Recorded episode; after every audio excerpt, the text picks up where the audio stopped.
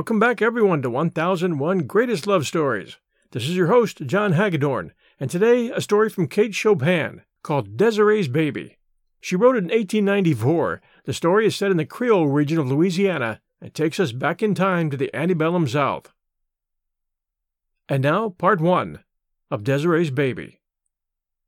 As the day was pleasant, Madame Valmond drove over to L'Abri to see Desiree and the baby. It made her laugh to think of Desiree with a baby. Why, it seemed but yesterday that Desiree was little more than a baby herself, when Monsieur, in riding through the gateway of Valmond, had found her lying asleep in the shadow of the big stone pillar. The little one awoke in his arms and began to cry for Dada. That was as much as she could do or say. Some people thought she might have strayed there of her own accord, for she was of toddling age. The prevailing belief was that she had been purposely left by a party of Texans, whose canvas covered wagon, late in the day, had crossed the ferry that Coton Maïs kept, just below the plantation. In time, Madame Valmond abandoned every speculation but the one that Desiree had been sent to her by a beneficent providence to be the child of her affection, seeing that she was without a child of the flesh. For the girl grew to be beautiful and gentle, affectionate and sincere, the idol of Valmond. It was no wonder, when she stood one day against the stone pillar in whose shadow she had lain asleep eighteen years before, that Armand Aubigny riding by and seeing her there had fallen in love with her. That was the way all the Aubignys fell in love, as if struck by a pistol shot. The wonder was that he had not loved her before, for he had known her since his father brought him home from Paris, a boy of eight, after his mother died there. The passion that awoke in him that day, when he saw her at the gate, swept along like an avalanche, or like a prairie fire, or like anything that drives headlong over all obstacles. Monsieur Valmond grew practical and wanted things well considered, that is, the girl's obscure origin. Armand looked into her eyes and did not care. He was reminded that she was nameless. What did it matter about a name when he could give her one of the oldest and proudest in Louisiana? He ordered the corbeille from Paris and contained himself with what patience he could until it arrived, and then they were married.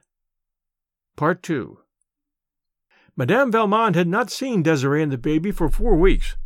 When she reached L'Abri, she shuddered at the first sight of it, as she always did. It was a sad looking place, which for many years had not known the gentle presence of a mistress. Old Monsieur Aubigny having married and buried his wife in France, and she having loved her own land too well ever to leave it. The roof came down steep and black like a cowl, reaching out beyond the wide galleries that encircled the yellow stuccoed house. Big, solemn oaks grew close to it, and their thick leaved, far reaching branches shadowed it like a pall. Young Aubigny's rule was a strict one, too, and under it his negroes had forgotten how to be happy, as they had been during the old master's easy going and indulgent lifetime. The young mother was recovering slowly, and lay full length in her soft white muslins and laces upon a couch. The baby was beside her upon her arm where he had fallen asleep at her breast. The yellow nurse woman sat beside a window fanning herself. Madame Valmond bent her portly figure over Desiree and kissed her, holding her an instant tenderly in her arms. Then she turned to the child. This is not the baby, she exclaimed in startled tones. French was the language spoken at Valmond in those days. I knew you would be astonished, laughed Desiree, at the way he has grown. The little cochon de lait! Look at his legs, mamma, and his hands and fingernails. Real fingernails. Zandrine had to cut them this morning. Isn't it true, Zandrine? The woman bowed her turbaned head majestically. Mais si, madame. And the way he cries, went on Desiree, is deafening. Armand heard him the other day as far away as La Blanche's cabin. Madame Valmond had never removed her eyes from the child. She lifted it and walked with it over to the window that was lightest. She scanned the baby narrowly, then looked as searchingly at Zandrine, whose face was turned to gaze across the fields. Yes, the child has grown, has changed, said Madame Valmond slowly, as he replaced it beside its mother. What does Armand say? Desiree's face became suffused with a glow that was happiness itself. Part 3 Oh, Armand is the proudest father in the parish, I believe, chiefly because it is a boy to bear his name, though he says not, that he would have loved a girl as well. But I know it isn't true. I know he says that to please me. And mamma? she added, drawing Madame Valmont's head down to her and speaking in a whisper. He hasn't punished one of them, not one of them, since baby is born. Even Negrillon, who pretended to have burnt his leg that he might rest from work. He only laughed and said Negrillon was a great scamp. Oh, mamma, I'm so happy it frightens me. What Desiree said was true. Marriage, and later the birth of his son, had softened Armand d'Aubigny's imperious and exacting nature greatly. This was what made the gentle Desiree so happy, for she loved him desperately. When he frowned, she trembled, but loved him. When he smiled, she asked no greater blessing of God. But Armand's dark, handsome face had not often been disfigured by frowns since the day he fell in love with her. When the baby was about three months old, Desiree awoke one day to the conviction that there was something in the air menacing her peace. It was at first too subtle to grasp. It had only been a disquieting suggestion, an air of mystery among the blacks, unexpected visits from far off neighbors who could hardly account for their coming. Then a strange and awful change in her husband's manner, which she dared not ask him to explain. When he spoke to her, it was with averted eyes, from which the old love light seemed to have gone out. He absented himself from home, and when there, avoided her presence and that of her child, without excuse. And the very spirit of Satan seemed suddenly to take hold of him in his dealings with the slaves. Desiree was miserable enough to die. She sat in her room one hot afternoon in her peignoir, listlessly drawing through her fingers the strands of her long, silky brown hair that hung about her shoulders. The baby, half naked, lay asleep on her own great mahogany bed that was like a sumptuous throne, with its satin lined half canopy. One of La Blanche's little quadroon boys, half naked too, stood fanning the child slowly with a fan of peacock feathers. Desiree's eyes had been fixed absently and sadly upon the baby, while she was striving to penetrate the threatening mist that she felt closing about her. She looked from her child to the boy who stood beside him, and back again, over and over.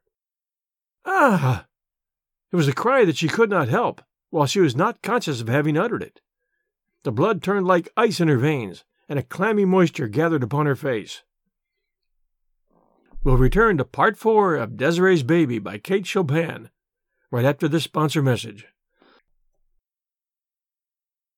She tried to speak to the little quadroon boy, but no sound would come at first.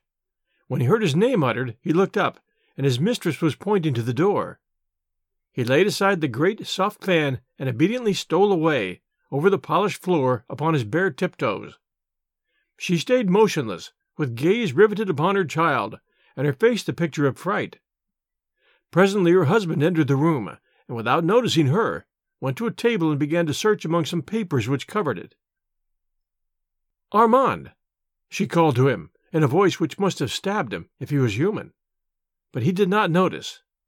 Armand! she said again. Then she rose and tottered towards him. Armand! she panted once more, clutching his arm. Look at our child. What does it mean? Tell me.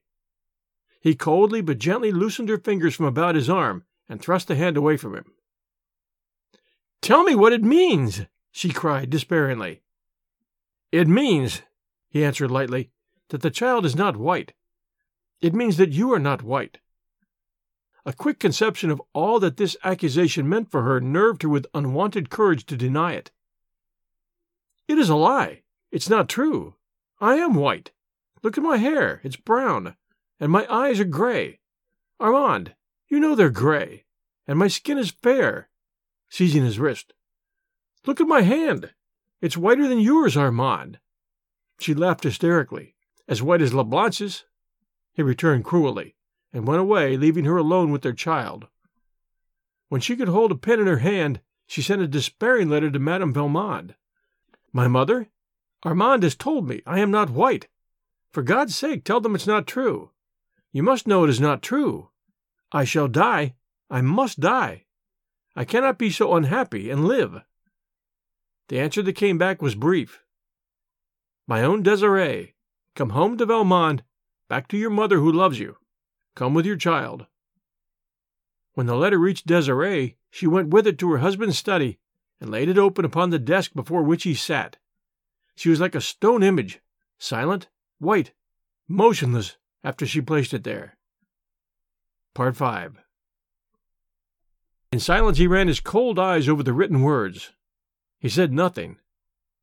Shall I go, Armand? she asked, in tones sharp with agonized suspense. Yes, go. Do you want me to go? Yes, I want you to go.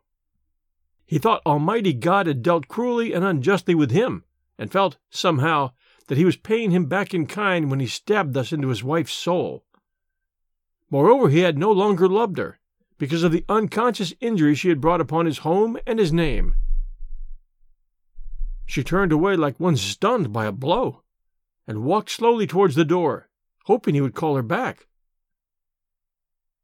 Goodbye, Armand, she moaned. He did not answer her.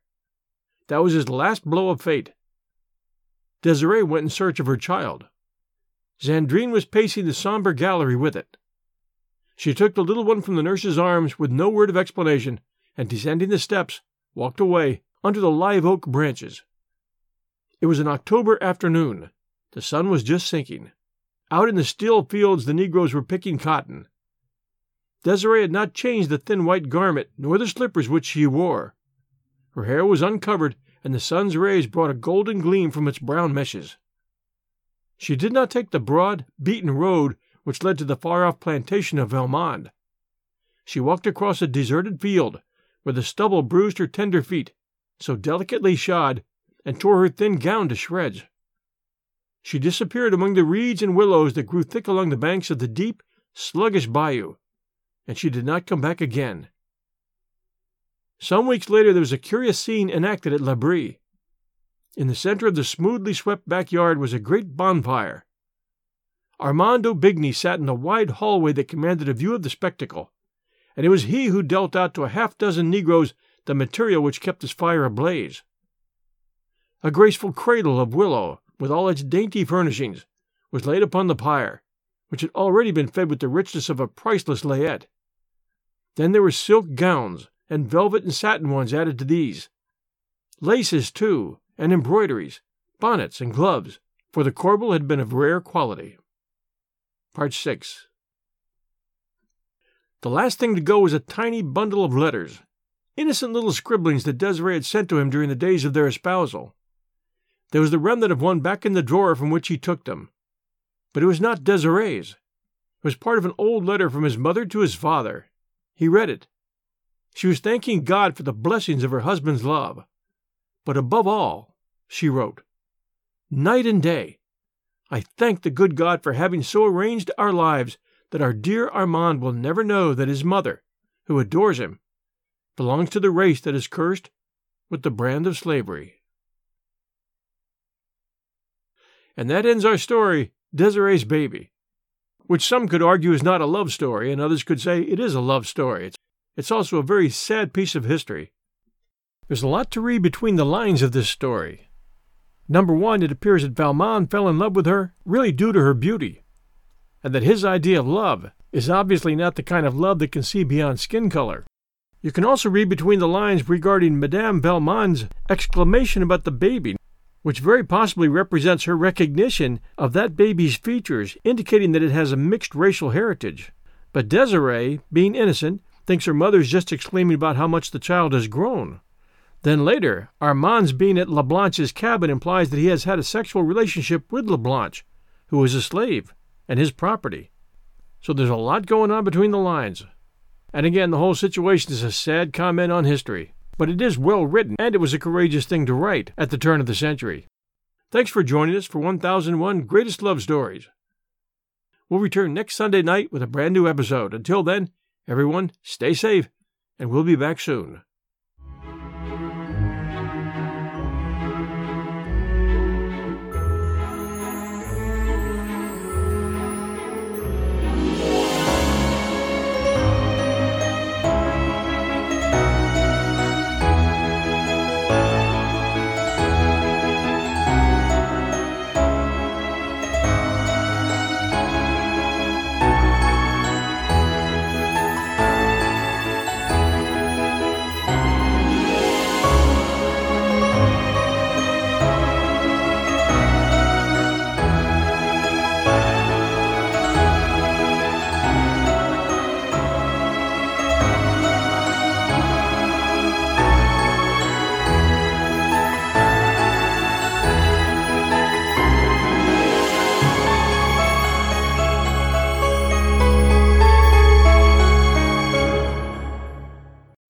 When you need mealtime inspiration, it's worth shopping Kroger, where you'll find over 30,000 mouth-watering choices that excite your inner foodie. And no matter what tasty choice you make, you'll enjoy our everyday low prices, plus extra ways to save, like digital coupons worth over $600 each week. You can also save up to $1 off per gallon at the pump with fuel points. More savings and more inspiring flavors make shopping Kroger worth it every time. Kroger, fresh for everyone. Fuel restrictions apply.